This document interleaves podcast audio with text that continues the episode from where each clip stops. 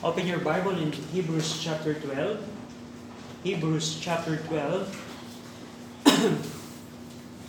verse 18 to 24, but I'm going to read verse 20 to 24 and then sundan niyo ako sa inyong mga Bible. Hebrews 12 verse 22, But ye are come unto Mount Zion, and unto the city of the living God, the heavenly Jerusalem, and to an innumerable company of angels, to the general assembly and church of the firstborn, which are written in heaven, and to God the judge of all, and to the spirits of just men made perfect, and to Jesus the mediator of the new covenant, and to the blood of sprinkling, that speaketh better things than that of Abel. Shall we pray? Ama naming Diyos na makapangyarihan sa lahat, salamat sa pagkakataong ito na mapapag-aralan muli namin ang inyong pong salita. Alam namin naman na sa aming sariling katalinuhan at aming kakayanan, hindi namin ito mauunawaan maliban ang banal na Espiritu o magpaunawa nito sa amin. We pray na bigyan niyo kami ng spiritual understanding ng mga bagay na inyong pong salita at I pray din naman na may apply po namin ito sa aming pong mga buhay. Tulungan niyo po kami at kaawaan sa ngalan ng aming Panginoong Kristo. Amen. Now, pinag-aaralan po natin ang Book of Hebrews and nasa chapter 12 na po tayo. At alam natin po na ang ang ang ang ito pong chapter 12 and chapter 13 is the concluding part and for me ito pong chapter 12 this is the main section of the entire episode. Dahil dito po natin malalaman ang occasion kung bakit sinulat ni Paul ang episode po nito. In every episode, we need to figure out what's the occasion, what's the purpose, why the writer wrote the episode. And here, in chapter 12, we can see the occasion. Dahil ang mga Jewish believers in the region of Judea, they have the tendency to renounce their faith sa Panginoong Kristo and they want to go back to the law of Moses for their salvation. And, and we see in chapter 10 the existing persecution that they are experiencing. And ito po chapter 12, actually it is a continuation of chapter 10. Pag sinundan niyo po yung, yung epistle, mapapansin niyo na yung, yung content ng chapter 12 is a continuation of chapter 10. And we can say na yung Hebrews chapter 11, the faith chapter, it is a great, it is a parenthesis on how the just shall live by faith. And Paul illustrated in the entire chapter, one is faith. Faith is the substance, and so and, and so on. Now, Paul, in, in, in, in, in Hebrews chapter 12, verse 18 to 24, Paul shows the contrast of the old covenant and the new covenant. And this is one of the theme of the episode. Now, go, go over in, in Hebrews 8. Balikan natin po yung Hebrews chapter 8. One of the themes ng, ng book of Hebrews is yung pagkakaiba ng Old Covenant at ng New Covenant. At pinakita nito ni Paul sa pag-aaralan natin today. E go, but go over in Hebrews chapter 8, verse number 7 to 13, pero babasahin ko lamang yung 7 and 10. Sabi doon, For if the first covenant had been faultless, that's the old covenant, then should no place have been sought for the second. In verse 10, For this is the covenant, this is the new covenant. Yung verse 7 referring to the old covenant, and in verse 10 referring to the new covenant. For this is the new covenant that I will make with the house of Israel after those days, saith the Lord. I will put my laws into their mind and write them in their hearts, and I will be to them a God, and they shall be to me a people. So in Hebrews chapter 8, makikita na natin yung pagkakaiba ng Old Covenant and the New Covenant. And here, sa pag-aaralan natin ng Hebrews 12, 18 to 24, dito natin makikita na para sa mga Udyo, for the Jews, the law of Moses, that's the glory of the Jews. Para sa kanila, ang, ang, ang, ang batas ni Moses, ang kanilang, kumbaga parang ito yung glory nila. Kaya nga remember in, yung, yung, yung, yung pagkakataon na si Jesus Christ, kausap niya yung mga Hudyo, we are Moses' disciple. Kami yung mga disipulo ni Moses. But dito, mapapansin natin na ni-restate ni Paul yung difference between the two covenants by illustrating two mountains. And in verse in Hebrews chapter 12, verse 18, For ye are not come, kausap po dito ni Paul ang mga Jewish believer, with the context of profane person. Yung verse 18, mapapansin niyo yung word na for, the conjunction word for, it indicates a connection between the argument and the previous warning about apostatizing. Yung profane person, remember last week, yung, yung last outcome na kailangan natin look, i-look diligently, lest any man be a, a, a profane person. Yung profane person do, doon, makikita natin na ito yung isang tao na mag-apostatize na hindi niya na kayang balikan kung siya itatalikod. Katulad ni Iso, na si Iso hinanap niya yung pagpapala muli sa kanyang tatay pero he was rejected. And in the same context, sabi ni Paul, For ye Jewish believer are not come unto the mount that might, might be touched, referring to the Mount Zion. Ye are not come unto Mount Zion, Mount Sinai rather, but in verse 22, but ye are come unto Mount Zion. Ye are not come unto Mount Sinai, but ye are come unto Mount Zion. At yan po ang pagkakaiba, Paul used the two mountains to illustrate the contrast of the Old Covenant and the New Covenant. Now, tingnan natin po ito. Now, in verse number 18 to 21, sabi dito ni Paul, For ye are not come unto the mount that might be touched, and that burn with fire, nor unto blackness and darkness and tempest, and the sound of a trumpet and the voice of words, which voice they that heard entreated that the word should not be spoken to them anymore, for they could not endure that which was commanded, and if so much as a beast touch the mountain, it shall be stoned or thrust through with a dart. And so terrible was the sight that Moses said, I exceedingly fear and quake. Here, dito po sa passage na to, gumamit po si Paul ng mga Old Testament passages. And in fact, sa buong book of Hebrews, there are 99 usages si Paul ng Old Testament sa entire episode. At kung gusto niyo pong tingnan, tingnan niyo naman po sa bahay. You can get a study note later on. Pero Paul quoted and used Exodus 19 verse 10 to 19, Exodus 20, 18 to 21, Deuteronomy chapter 9 verse 19. Those are the Old Testament passages that Paul used in this 18 to 21 of the chapter 12 of the book of Hebrews. But ano yung makikita natin dito? Now dito, makikita natin dito yung, tandaan nyo, it is the same context pa rin ng warning about apostatizing. Itong mga Jewish believers na to, they want to go back to the old covenant, to the law of Moses. But Paul said, no, no, ye are not come unto Mount Sinai.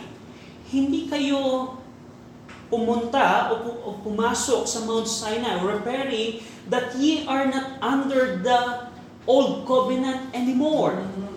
Yun ang tinutukoy po dito ni Paul. Now, if a person go back into work salvation, according sa context, the law of Moses, and renounces the atoning sacrifice and the blood of Jesus Christ as the only way upon salvation, ang tao na yon ay apostatizing. Meaning, bumabalik siya sa, for example, right now, I, I profess that I believe the Lord Jesus Christ as my Savior. But later on, I renounce that and I go back to Roman Catholicism. That's apostatizing. At according sa context, going back in Hebrews 6, verse 4 to 6, Hebrews 6, if I do that, for example, nakita nyo na lamang ako na hindi na ako nagsisimba sa Mount Zion, makikita nyo na ako dyan sa Santa Ana, nagsisimba sa Roman Catholic Church, meaning I renounce my faith. And what happened to me? According sa Hebrews, sa episode ni Paul in Hebrews 6, verse 4 to 6, For it is impossible for those who were once enlightened and have tasted of the heavenly gift and were, and were made partakers of the Holy Ghost and have tasted the good word of God and the powers of the world to come, if they shall fall away, to renew them again unto repentance. Meaning, it is impossible to renew them again to repentance. Another thing is in Hebrews 10, a warning, the warning about apostasy. Hebrews 10 verse 26. For if we sin willfully, yung sin willfully po dito ay defined in verse number 29. For if we sin willfully after that we have received the knowledge of the truth, there remaineth no more sacrifice for sins. Ang ibig sabihin po dito, if we sin willfully, if I willfully reject the atoning sacrifice of Jesus Christ for my salvation, that's the context here, and I reject the blood of the Lord Jesus Christ, there's no more sacrifice for sins. Ibig sabihin, if I reject the only way of salvation, which is the gospel, and I went back to work salvation, for example, law of Moses, there's no way for me to get saved. Halimbawa, binigyan ka ng gamot sa cancer sa karamdaman mo, and the doctor said, this is the only medicine that could cure you. And you reject it willfully. There's no way for you to get healed. That's what Paul said here. Nang warning sa mga Jewish believers about their tendency to go back to, to the law of Moses. And to strengthen Paul's exhortation to the Jewish believers, he tells them that they are not under the old covenant, but of the new. Paul said, Ye are not come unto the mount that might be touched, that's Mount Sinai, but ye are come unto Mount Zion. Now, ano yung makikita natin? And here, we can see the description of Mount Sinai. And we can see there the content and the, the, the inclusion of the Old Covenant. Here, Paul described the Mount Sinai. First is, we can see here, it's a real literal mountain. Paul said, this might be touched. It's a real literal, real literal mountain. This might be touched. And here, we can see that Mount Sinai, it displays terrible, fearful, and terror scenes. Nakakatakot na eksena. Paul described that this mountain is burned fire. And there's a blackness and darkness. There's tempest or storm, lightning and thunder, according to Exodus. There's a sound of the a trumpet and the voice of the words spoken by God. It was so fearful that the people earnestly prayed that the word might not be spoken to them anymore. According sa account ng Exodus and Deuteronomy, mapapansin niyo po doon na sabi ng mga tao, Moses, sana ikaw na lang yung nagsalita at hindi ang Panginoon kasi mamamatay kami kapag napakinggan na muli namin ang word ng Panginoon. And at makikita natin dito in verse number 21, Hebrews 12:21, and so terrible was the sight of the Mount Sinai. And in fact, Moses said, I exceedingly fear and quake. Moses exceedingly feared and quaked. And by the way, Paul used this argument to illustrate because we know ang mga Hudyo po, si Moses po ang kanilang hero. The Jews exalted Moses as the father of all the prophet. But here, Paul illustrated Moses got feared, exceedingly feared, and quaked. Now, ano pong itinuturo po nito sa atin? Paul said, Jewish believers, ye are not come unto Mount Sinai, which has a terrible sight, terrible sins, a terror and frightful and fearful sight, sin. Because the old covenant was so fearful. Why? Ang, ang lumang kasunduan po ng Diyos sa bansang Israel ay nakakatakot po. That is being signified by the Mount Sinai. Nakakatakot po ang Old Covenant. Why? Because ang Old Covenant po, it requires perfect obedience and there is a punishment and judgment that is accompanied by it. That's why it's very prideful. Ang, ang Old Covenant po, nakasunduan po ng Diyos sa bansang Israel, ito po'y nakakatakot sa dahilan na ang, ang lumang kasunduan po ay nagre-require ng perfect obedience. At kung hindi mo magagawa ng perfectly ang kautosan ng Panginoon, merong kaparusahan at merong husgado na ilalapat ang Panginoon sa mga taong hindi makakasunod nito. That's why Mount Sinai, the sin there is very prideful. And Paul used that illustration to show Jewish believer, ye are not come unto Mount Sinai. Meaning ye are not under the mount, the old covenant anymore. Ye are not no, no longer under that. At kung mapapansin natin dito, the old covenant or the law of Moses, it showed a sinful man who is separated from the Holy God na ang layunin po kung bakit ibinigay po ng Diyos ang batas sa tao, kung hindi masusunod to ng tao, ano yung layunin ng Diyos why God gave the law? It is to show that we are sinners. Hindi mo malalaman na ikaw ay jaywalker if there's no sign na nakalagay na no jaywalking. The same thing in our in our in our nature bilang tao, hindi natin alam by nature na tayo masama unless makita natin sa salita ng Diyos. And it's and that's the problem in the most soul winning program today. Alam niyo po ba, in the most soul winning program ng maraming Baptist today, the law is not presented anymore. They have the technique to manipulate the person to say yes when they are asked, Do you acknowledge that you are a sinner? Ang, ang maraming soul winning program right now, meron silang manipulation technique para ang tao ay mapagsalita na naniniwala ka ba or ina-acknowledge mo ba na ikaw ay makasalanan din? I know that technique because that's how I learned. Paano ko i-represent ang gospel without any mentioning of the law? Now, do you do you remember how did Jesus give witness to the Samaritan woman? Jesus Christ gave witness to the Samaritan woman by showing that she was violating the seventh commandment. Thou shalt not commit adultery. Do you remember how did Jesus give witness to the young rich ruler? Nang sabi niya kay Jesus Christ, Panginoon, wala pagkabata, sinusunod ko na ang batas. No. Jesus Christ showed that you are violating the tenth commandment, thou shalt not covet. Actually, the young rich, the young rich ruler is lying. Hindi niya sinusunod yung batas because he cannot give up her his wealth mm-hmm. and to follow the Lord Jesus Christ. Right. He is violating the tenth commandment. That's how the Lord Jesus Christ gave witness. He used the law to show the, pe- the, the sinner that they are sinners the person that that that person sinner.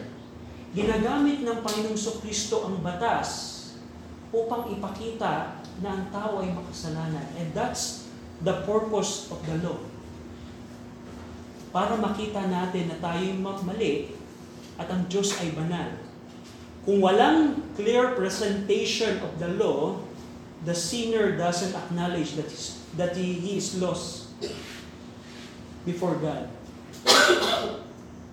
At the same time, the sinner would not repent. And the sinner doesn't look for a Savior. Now, it's very tricky po because ang Roman Catholic person would acknowledge that I am a sinner, pero in reality, he doesn't, he doesn't have a clue about what it means. Kasi sa isang Roman Catholic person, ang kasalanan ay merong level-level. Merong mild sin, merong level 10 sin. Pero sa Panginoon, hindi ganon. And, and it's very tricky. Sa, for example, sa isang self-righteous person, sasabihin niya na, I'm a sinner, pero on the back of, my, of his mind, ang, ang tinutukoy niya, I'm not that bad. Right. But that's not a biblical term, a biblical meaning of a sinner. A sinner is someone who violates the law of God. At kung walang clear presentation of the law, mm-hmm. the person would not acknowledge realize how he violates the law, he will not repent Right. and he will not look for a savior. Right. I remember before, meron, meron ako kaming wini-witness sang, sang family na I witnessan, hindi pa sila saved. Pero uh, when I when uh, we entered sa tahanan ng family na yun, I, I already saw na merong idol. Santo Niño na naka-display. And I'm very, I was very tempted to skip na huwag kong banggitin yung idolatry. Pero I have the conviction na, no, this is the thing that the law, the law, the Holy Spirit would use to convict them. And God gave me wisdom. As a wise as a serpent and harmless as a dove, I presented to them that, no, you are an idolater. You need to repent. And they got saved. The family got saved. Na kung halimbawa, I just skip it. No, there's no conviction. And that's why the importance of the law ay napakalaga. Right now, the law is being ignored. Many soul winning program. But here, makikita natin yung, yung terrible sight ng Mount Sinai. Why? Because ang Old Covenant, it requires perfect obedience. And there's a punishment and judgment accompanied by it if a person didn't obey it perfectly. That's why Paul used that to illustrate Jewish believers. Do you want to go back to the old covenant? Don't you know that how terrible the old covenant is? How hindi natin kayang sundin ang old covenant? Paul is saying that the believers are not come to Mount Sinai, repairing and, and signifying the old covenant.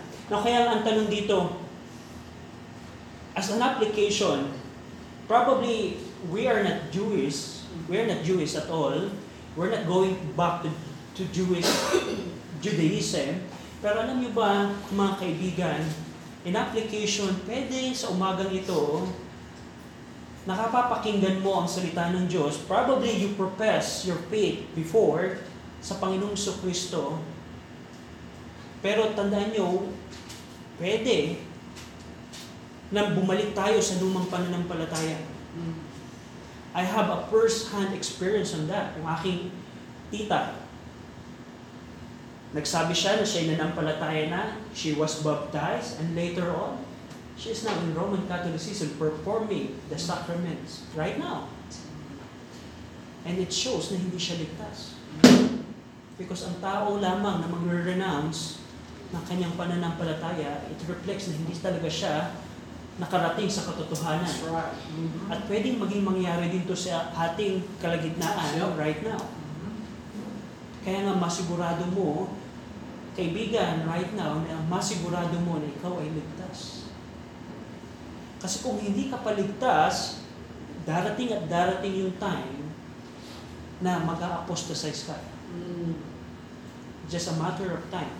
Paano ba maligtas, Brother RJ? Kailangan mo talikuran ang iyong kasalanan, maling paniniwala, maling reliyon, at lumapit ka sa Panginoon. Repentance is acknowledging that the Lord Jesus Christ is your Lord of your life. Kasi right now, ang lahat po ng tao sa mundong ito, they acknowledge na sila ang Panginoon ng kanilang buhay. That's right. And ang repentance ay pag-acknowledge mo na hindi ikaw ang Panginoon ng iyong buhay, hindi ikaw masusunod sa iyong buhay, kundi si Jesus Christ. Amen. Submission sa ating Panginoon Kristo. At pananampalataya sa ginawa ng Panginoon Kristo na 2,000 years ago, siya'y namatay para sa iyong mga kasalanan. Siya'y nilibing at nabuhay namang muli.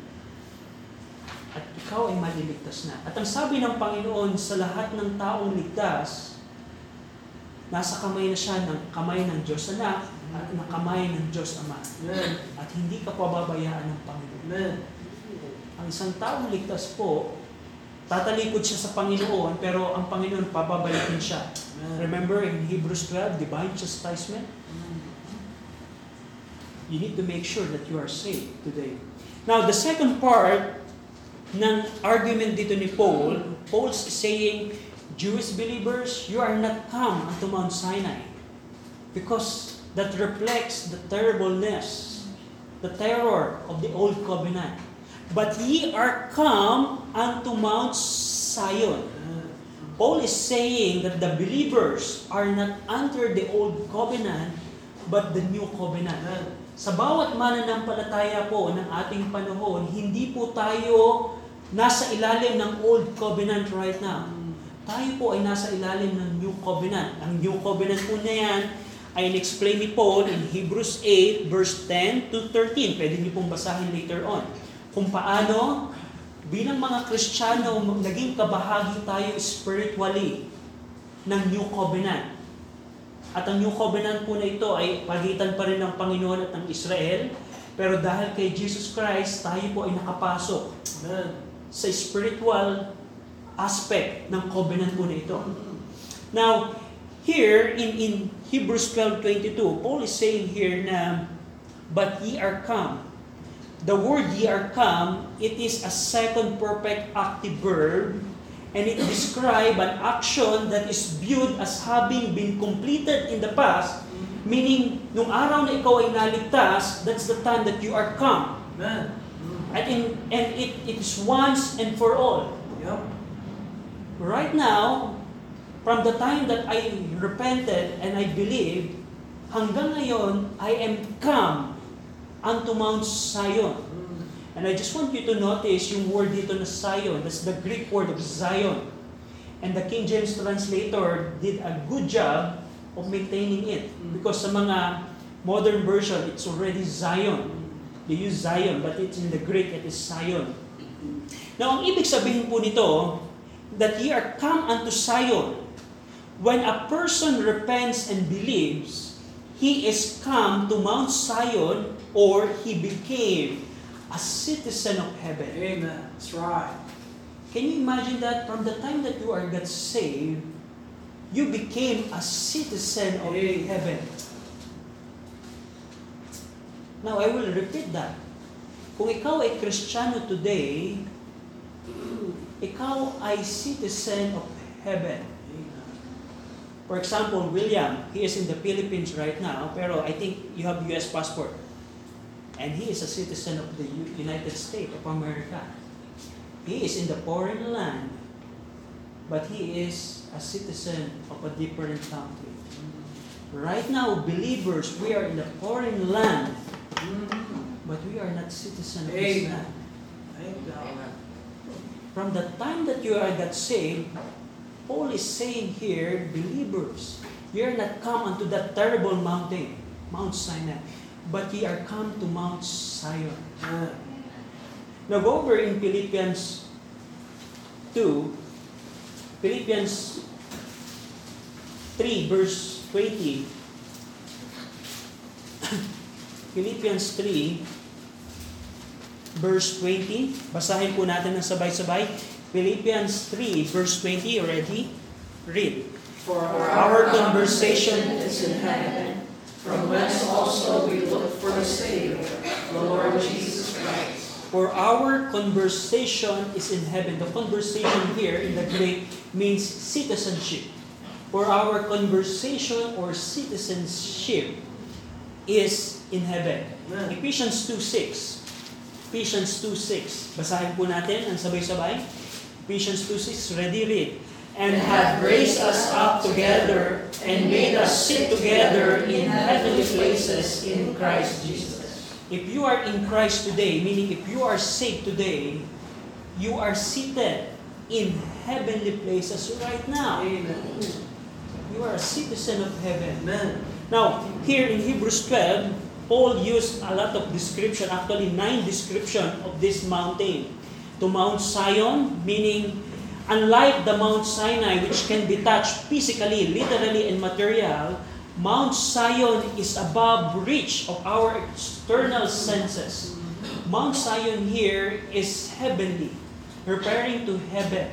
Now, don't get me wrong, because in the Old Testament, whenever Mount Zion is mentioned, it is referring to the actual hill in Jerusalem. There's a hill in Jerusalem that is called Zion during the time of David.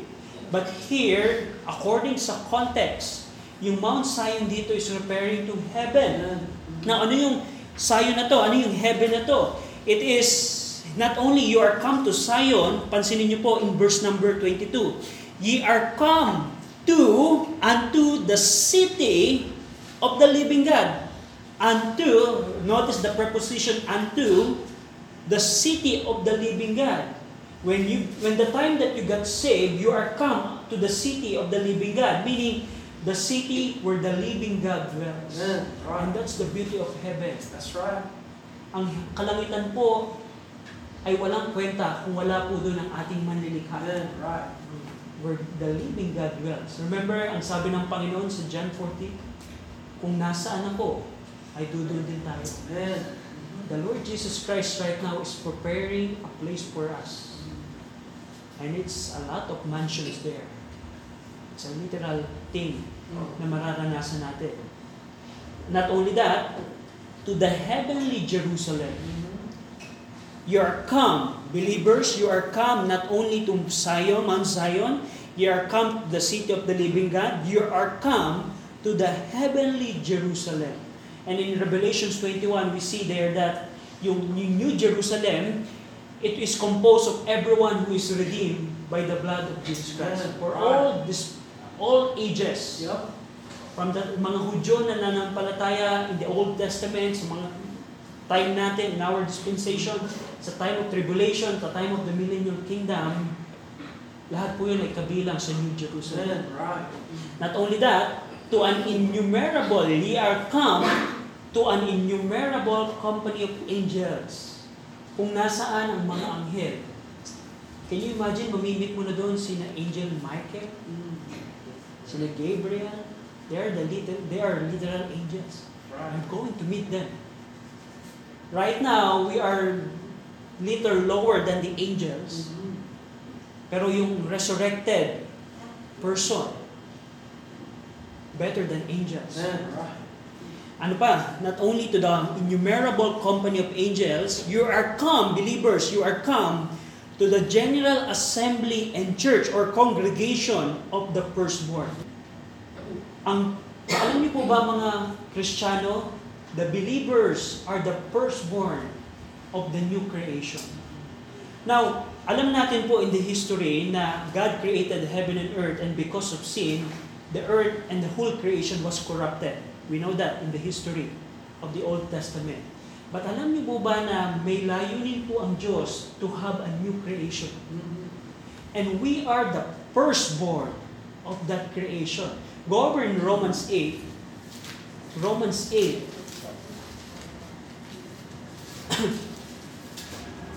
Romans chapter 8. Verse number, now ang context ng Romans 8, mapapansin niyo po doon, na kung paano yung creature grown in itself.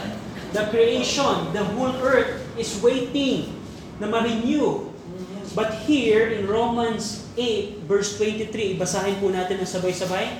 Romans 8:23, ready? Read.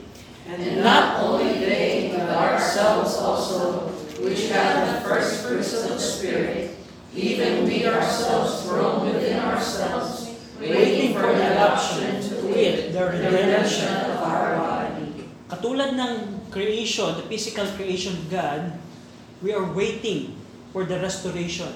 And we have, I want to highlight there that we have the first fruits of the Spirit. Meaning, sa recreation, paggawa po, pag, pagbalik po ng Diyos sa creation na niya, ang, ang third person of God will be very active. And right now, we have the first fruit, the first harvest of the Spirit. Tayo pong mga mananampalataya, ang unang harvest po ng new creation. That's why we are called the firstborn. And uh, we know the, the, the history, the mga the future events, darating yung time, nagugunawin ng Panginoon ang mundong ito, i-renew ng Panginoon ng creation and everything else, we will have new bodies. But right now, habang tayo nasa mundong ito, we are the firstborn. We have the first fruits of the Spirit. At ang sabi dito ni Paul in Romans 8, we we are come to the general assembly and church of the firstborn. Now, in Romans uh, Hebrews 12:23 to the general assembly and church of the firstborn which are written in heaven. I want to highlight that. Alam niyo po ba na our names are written in heaven? Right. It is our heavenly passport. It is our it, it is our heavenly visa. Sister Jenica is having a hard time to have a visa. But right now, if you are in Christ, you have a passport in heaven. It is written in heaven. Written in heaven. Not only that, Paul is saying here, you are come to Mount Zion, to the, to the seat of the living God, to the innumerable, to the heavenly Jerusalem, to innumerable company of angels, to the general assembly and church of the firstborn, and to God, the judge of all.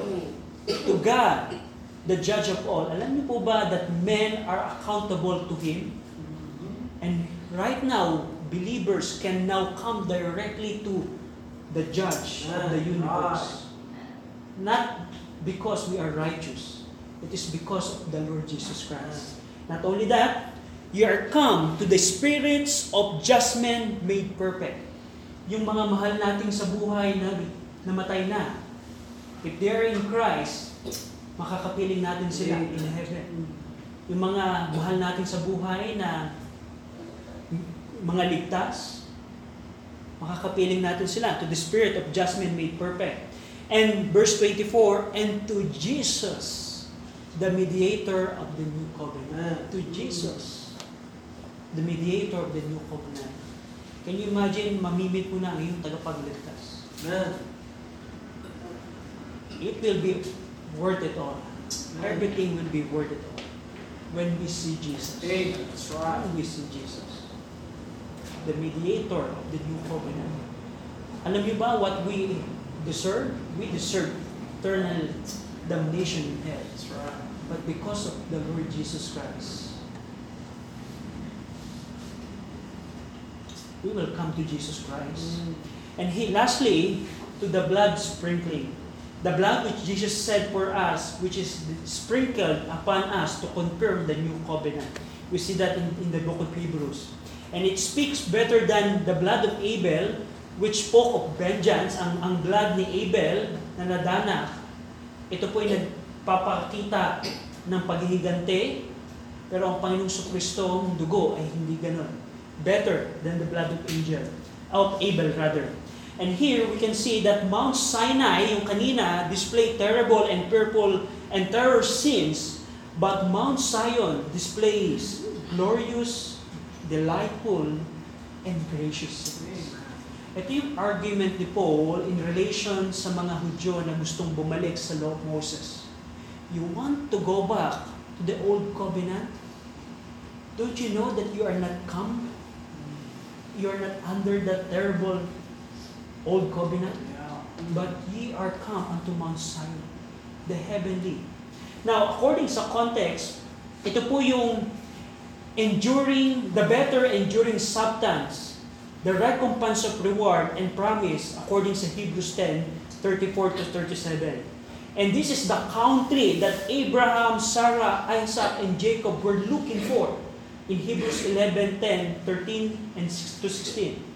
And this is the promise that the Old Testament saints did did receive in their time because they are waiting for the Messiah coming. They are waiting on God to fulfill His will in the church. Only then will Christ come, the resurrection happen, and Christ's kingdom is established. And this is the city that we seek to come. Go over in Hebrews 13, verse 14.